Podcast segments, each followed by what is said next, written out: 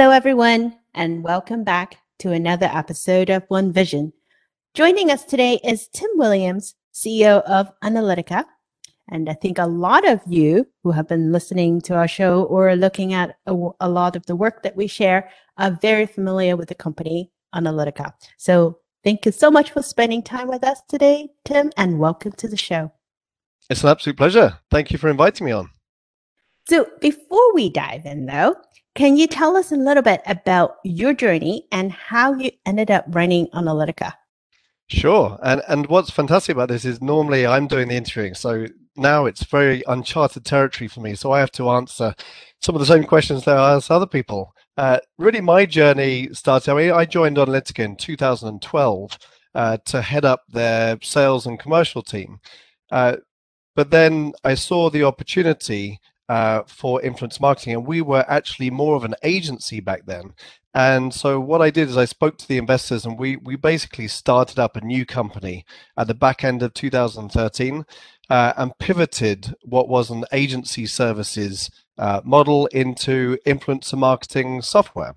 We had a lot of wonderful technology then, uh, but you know uh, it's really technology which i was passionate about to drive innovation. So um, i spotted opportunity but it, it wasn't something that i founded. It was something that i just saw an opportunity from within. So it was a very different journey i think to how people would expect uh, me to answer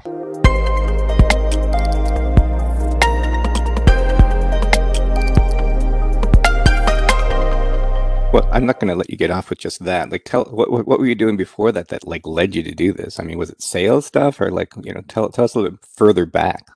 Yeah, I mean, it was it's, it's really really interesting, but you know, a bit gritty. So back then, basically, we were working with really cool brands, and I was in sales, but I I could just see that. Uh, that the the business wasn't quite working. It was being run by uh, you know scientists and like fantastic uh, people with ideas and lots of tech but it wasn't scaling as a business. And i think you know, you can see that there will be endemic problems that will happen further in the future.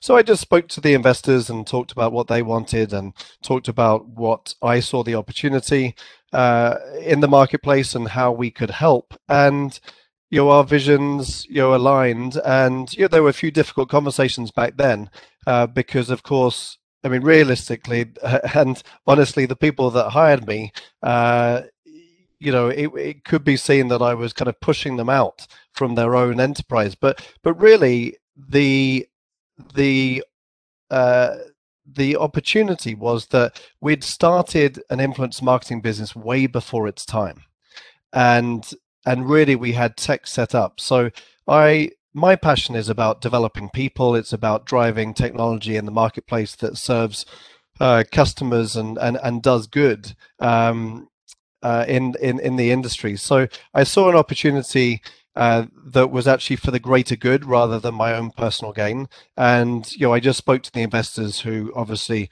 uh, are central to the uh, to the investment of a of a tech business through kind of like Series A, Series B, and you know that's what we decided to do. And coming out from that, you know, we brought the agency down to quite a small number of people. It was about seven people in 2013, and and now we're up to 40 people you know, in 2021. So it it was a it was a bit of a weird journey. Uh, but I was very, very excited uh, when we came through that at the beginning of 2014 that we had you know technology that was already out there in a market that was really starting off growing. And we're talking about B2B influence marketing. B2C influence marketing was already around for maybe about you know 10 years by then, uh, but B2B influence marketing was just starting. Uh, so that so that was really the journey at the time.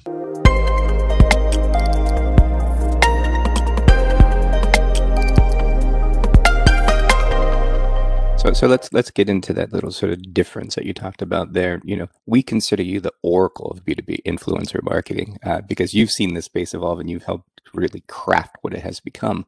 For those of you aren't really all that familiar, talk about the difference between sort of this B two B context for influencers and how that evolved from B two C, and and why should corporates care about this type of marketing?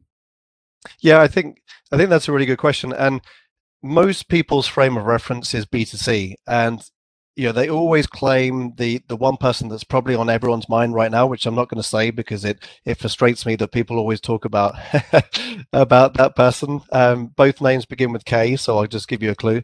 Um, anyway everyone talks about b2c influence marketing and really what we see is celebrity product advertising. That's really what they're talking about in terms of influence marketing. And it's much easier model. Everyone kind of understands it. You you get this sort of shiny celebrity and you talk about the product and people buy the product and and i think everyone gets it. Um, and there's you know it's a simple model. There's Fyre Festival and you know examples where it didn't go very well. There's other examples where it's selling products you know in the millions and it's an amazing for the brand.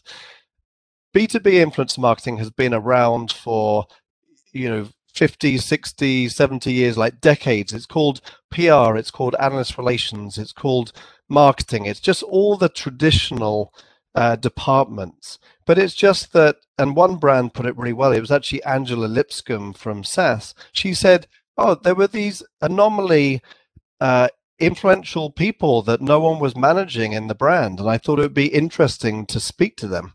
And you know i wouldn't consider any influential expert to, to be anomalies because of course you know you're fantastic people and everyone's an individual. But what she meant by that was very very true that there was pr managing journalists there were analyst relations managing analysts and there were other people influencing the end customer who had uh, cropped up. They were creating content or speaking to people offline, and no one was managing them. And there was this real opportunity and this channel that brands just weren't ready for. So that's where I saw it emerging. And you know, when there's only a few people, then you know it's not really a market. But when suddenly you know, we can see through our analysis that there are when we've got over one million influencers in our database across 500 topical communities. So that's your 2,000 people on climate change or future of work or AI or digital transformation or IoT or the future of energy, all these particular topics. There are amazing experts out there. And I think that you know brands just have seen the opportunity for content creation, for building credibility and trust and awareness and and suddenly they thought you know, why are we talking about ourselves when people don't trust our message and the, the world has moved on? So I think that all of this has happened in the past, you know, what I would consider like five or six years. And we've seen the early adopters, you know, brands like Microsoft or IBM, Ericsson, SAP, uh, who have worked with influencers for a, for a number of years. Some, you know, maybe eight or nine years. I mean, Microsoft worked with developers uh, developer evangelism you know back in 2012 2013 as a formalized program. So some of them have been doing it for a long uh, a long time but now i think over the past two or three years we see a lot of tech firms professional services firms energy firms health firm healthcare firms all of these brands are now thinking you know how do we bring how do we bring external content creators and influencers into our into our content marketing journey? And so that's been the shift, and it's just been a wonderful thing to observe.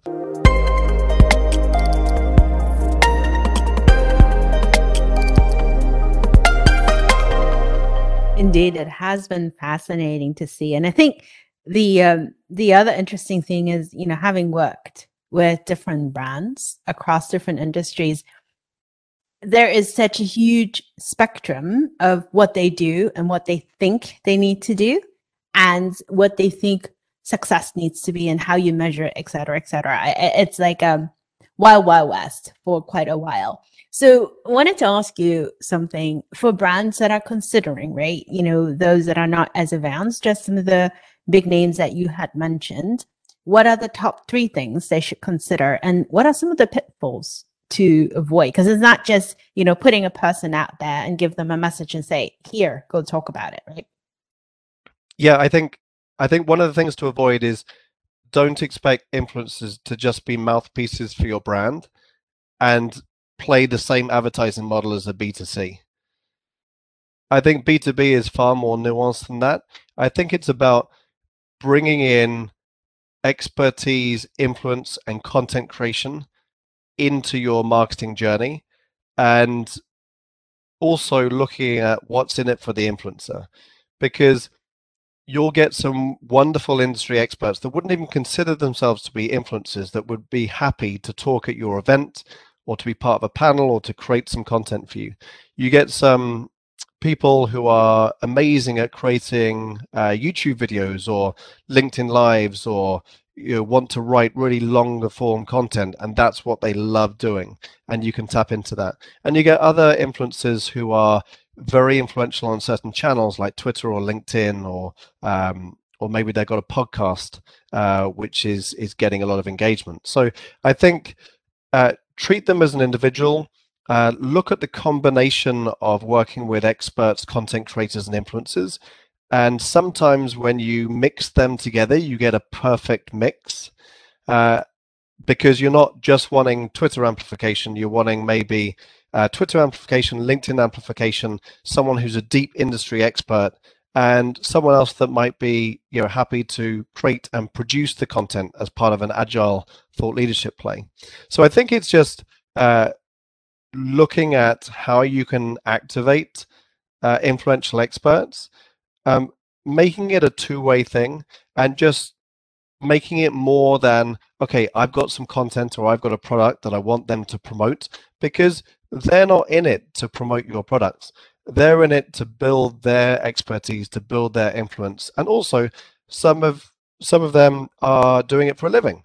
So not everybody, um, but they obviously need to earn some money as well. So I think trying to marry up that and connect it is uh, sometimes a challenge, but it just needs a bit of uh, a bit of thought process to actually kind of work it out.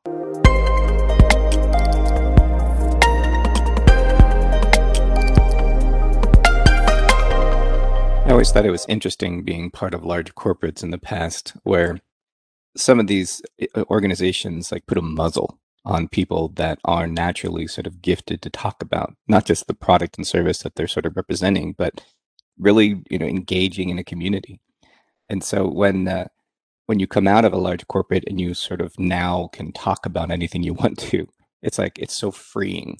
Um, and and so I, I I look at corporates, you know, not just using people from the outside, but there's like this need for them to sort of craft an internal group of influence to the external market that is really untapped. Um, I'd, I'd love to see more organizations really embrace the social activity and the writings and the speakings um, that you know their internal teams have developed and just take it take it seriously. Um, through your work with various brands, um, you found that partnering with employees, for example, working alongside them to craft reports are tremendously helpful. Um, what other advice or tips would you give companies so that they can improve those type of programs and really extend that type of content? Yeah, I think the points you made, Bradley, is a, a spot on, and and I I love the internal experts and the employees to be part of the journey because I think that's that's really really important. I think one tip is I hear how much brands are spending on content creation I mean, they're spending a crazy amount of money. Like each particular marketing team might be throwing hundreds of thousand dollars into into content creation, and then they're having to promote it, and it's really still the brand talking about the brand. And so, I would say divert some of the content creation budget into employee generated content and influencer generated content. Those two forms are just part of what everyone knows as user generated content it's far more effective than the brands trying to do everything by themselves and to promote who they are. And so that that's one tip that I really try and work with brands on. And when you bring this to a practical level, a lot of brands are you're still creating white papers, for example. And when you create white paper, there's a modern approach to white papers, and you can bring in influential experts earlier on in the content creation process. You can get them to feed in ideas to actually uh, help contribute to the content. They can also provide quotes and they can help promote it and they can help translate the report into something that means something for their audience. And and that's what I would like to see brands doing more of. Not influences as you know the the icing on the cake. It's actually influences as the ingredients to make the cake you know far more uh, appealing to to basically their target audience. So I, I, think a lot of brands are thinking, yes, influence marketing. We've got all this content, we've got all these plans. How can they help us achieve that? And I think it's just changing the mindset to we're not going to talk about this internally. We're going to either develop employees to talk about this uh, this content, or we're going to bring in external voices to help us on this journey because we know that that is going to be far more consultative, collaborative. It's going to end up with creating inspiring content for our end target audience. I think that's a mind shift, like you said, you know, Bradley, which takes a while. And and I thought you also mentioned something else which was interesting that you now feel sort of liberated and you can sort of say what you want. I think brands have this control trust uh, you know pull internally and they don't know quite how much control to give because with more trust they give more control. And so especially in the financial services or fintech space, you know, when it's sort of regulated, I think you can work with influencers uh, to produce your recorded your video and you can work with them in the written form. And you can make sure that you, you trust the content and that it's compliant and that you're happy with how the content looks rather than just going straight into a live setting with influencers that you haven't worked with. So I think that's a barrier that a lot of brands who are entering into this space uh, feel, but there are ways in which you can uh, safeguard you know, that trust and still have that that control even uh, you know, while still allowing the influencers to be free with their own opinions. Because as both of you obviously will uh, attest to, uh, trying to put a muzzle on influencers or trying to say you can't say that, you have to say this, doesn't work for people that are influential experts in the industry.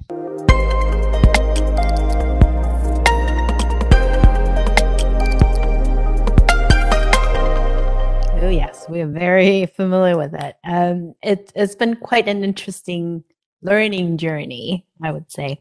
Um, I want to go back and ask you something because I've noticed that you have used a few words interchangeably: um, influencer, influential experts, and I've also heard people talk about key opinion leader (KOL). That was a new word we learned. Um, what is with all the terminology and what do you think about the word influencer? Because I remember you and I, uh, Tim, we were on a podcast earlier and I had made a comment that I can't even influence my kids and what they're supposed to do. That's why I don't really consider myself an influencer. It's a really interesting word. Um, what what do you think about this? And and I've seen a report that you guys have produced that talk about the differences, right, between the various roles that people play. Yeah, I have a lot of thoughts on this. I love influencer marketing and the category. I don't like the word influencer personally, but I also, it's not just about you know me it's about listening to the whole of the industry and i would say that 70% of the people that i talk to don't like the word influencer, and then some of the experts that we call them say, I like the word influencer. I like the fact that I'm an influencer. I call myself an influencer. And so, of course, the, the jury's out, and people have different ways of talking about people. Over overall, what we're trying to do at Onalytica is to provide technology to match make you know brands and influencers so that they can collaborate together, create inspiring content for for the industry. And what I've observed is that some people want event speakers to speak at their event. Some people want a YouTuber or a podcaster. Some people want someone to write some longer form content. Some people want an industry expert to appear on their panel. And sometimes people want someone who has social influence on a certain channel.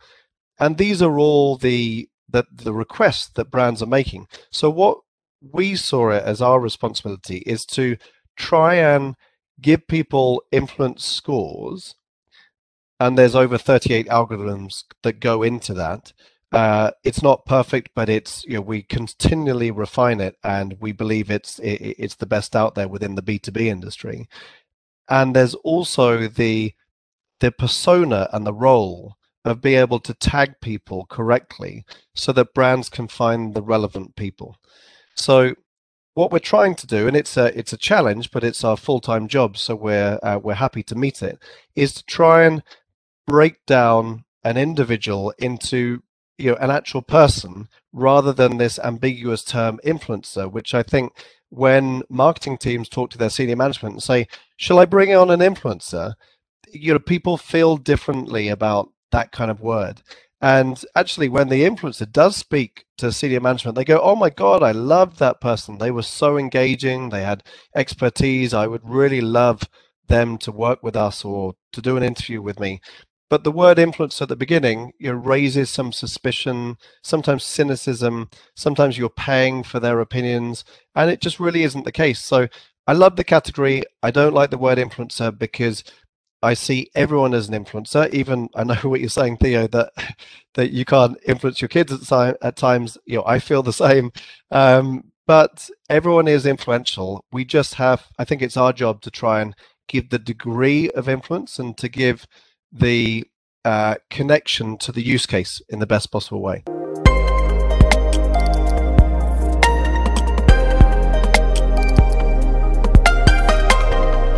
Well, let's you know let's let's go from there to result a little bit because I, I think about you know the the practitioners that have turned into you know influence others in terms of their purchases when they are in the corporate sort of sphere. And you know, between the two of us and the model that we sort of run, we came out of you know corporates and we came out of you know large enterprises, and we've always had a social presence.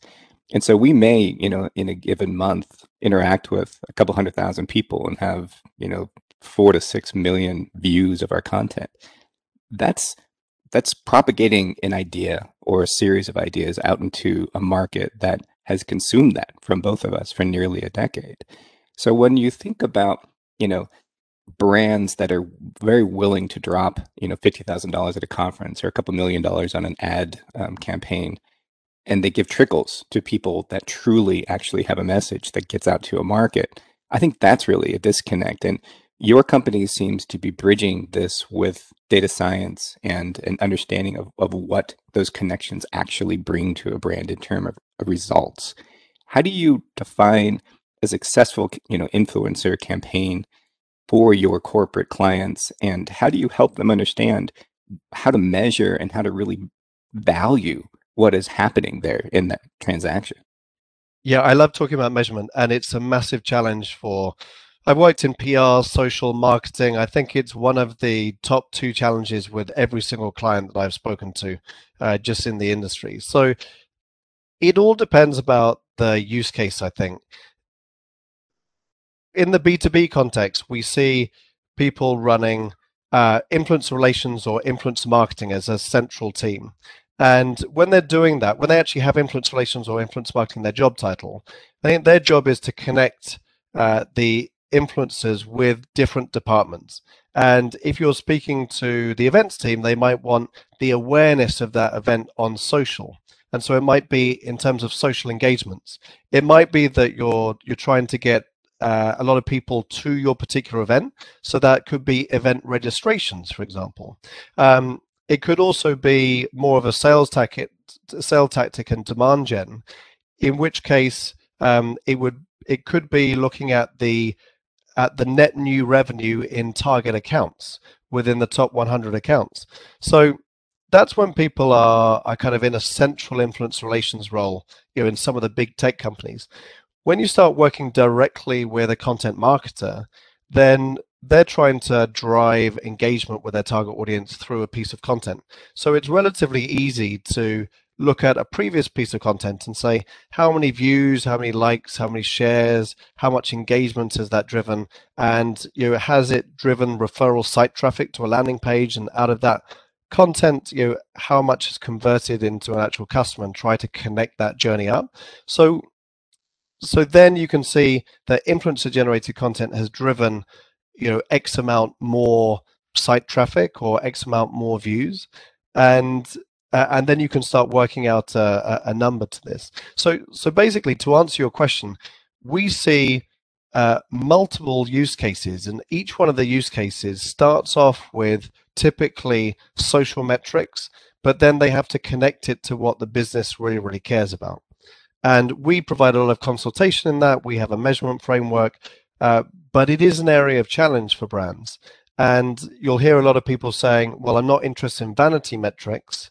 Um, but then they still measure those, right? Because, you know, if you get millions of impressions and, and like hundreds of thousands of, of people engaging, then it means something. But they have to start connecting that to proper business outcomes for them to get the investment into their programs. It's it's much more mature with the large tech brands, I think, that have been doing this for years. Uh, but it's getting it's getting better. But it's really one of the main areas that we we spend our time doing because it's a real challenge.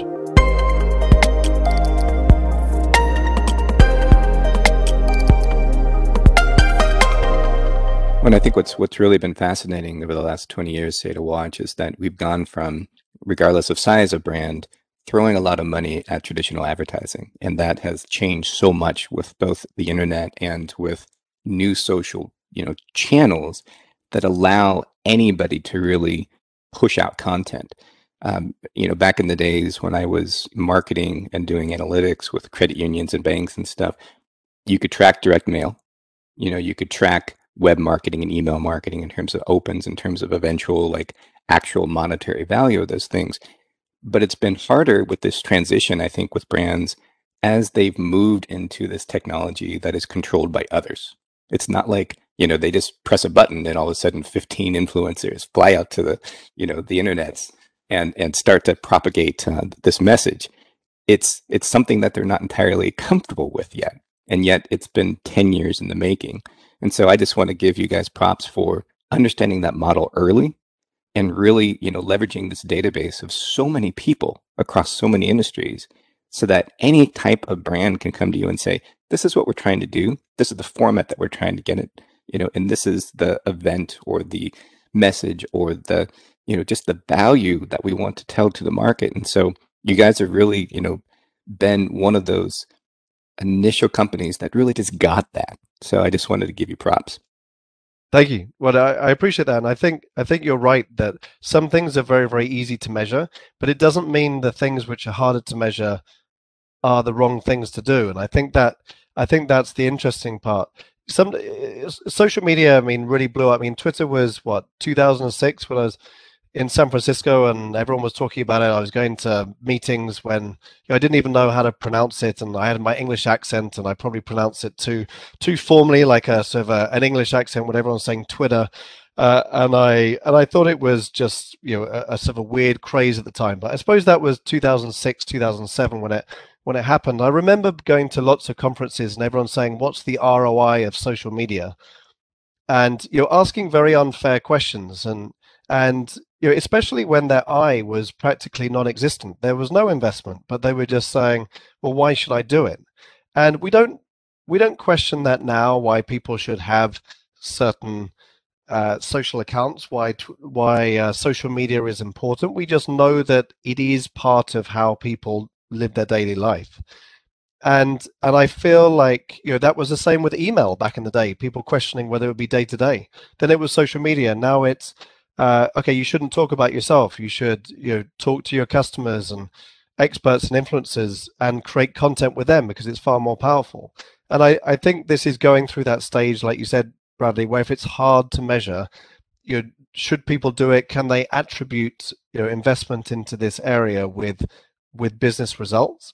And I think sometimes it's just the right thing to do um, to start that journey. But of course, people have quarterly cycles where they need to deliver results within 12 weeks. And I think that's a lot of the challenges within brands. Uh, but if you get someone with a long term vision and a short term campaign that's going to drive some good quick wins, I think that's when they start getting their programs off the ground.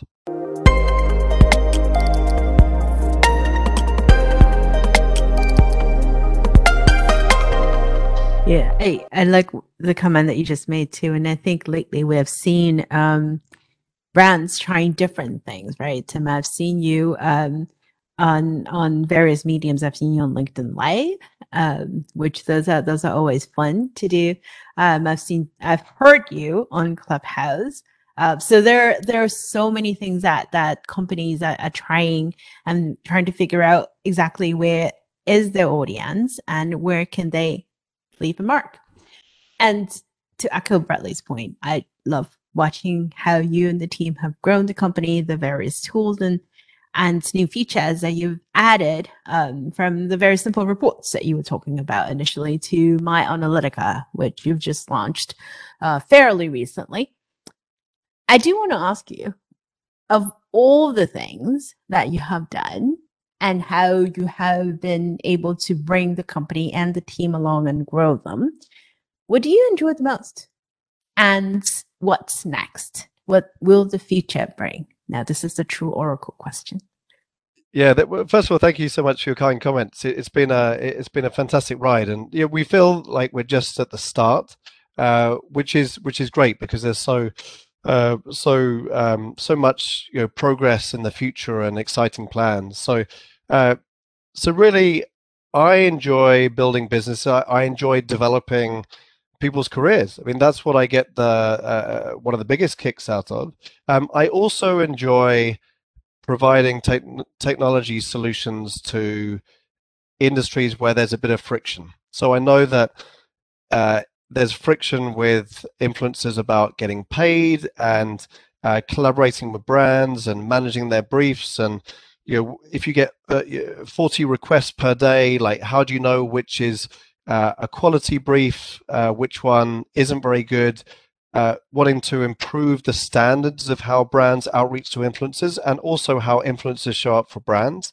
So i think that because uh, you said it, it seemed like this a wild west I've got a passion for technology driving that change and consulting with the wonderful influencer community, which have been so supportive of us and our clients and the new clients that we will acquire to just uh, help the process uh, be more streamlined.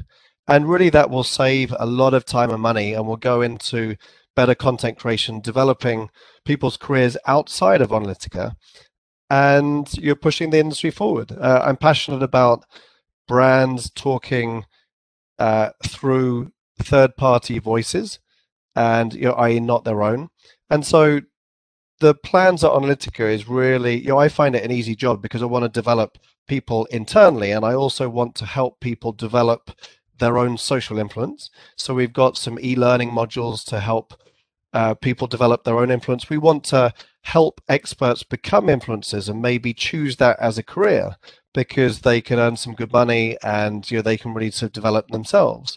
We also want to help develop our clients and the industry to have careers in influence marketing. And I know that the people uh, there um, who are doing wonderful jobs are just loving talking about it and really sort of setting the setting the pace for the industry. So I think overall that's what I enjoy. It's just technology, innovation, and developing uh, your people's ambitions. Well, that's wonderful, Tim. And know that a lot of us appreciate the work that you and Onalytica has been doing. So keep that up. And uh, for that, thank you so much for spending time with us today. And for the rest of you, thank you so much for tuning in to another episode of One Vision. We will talk to you all next week.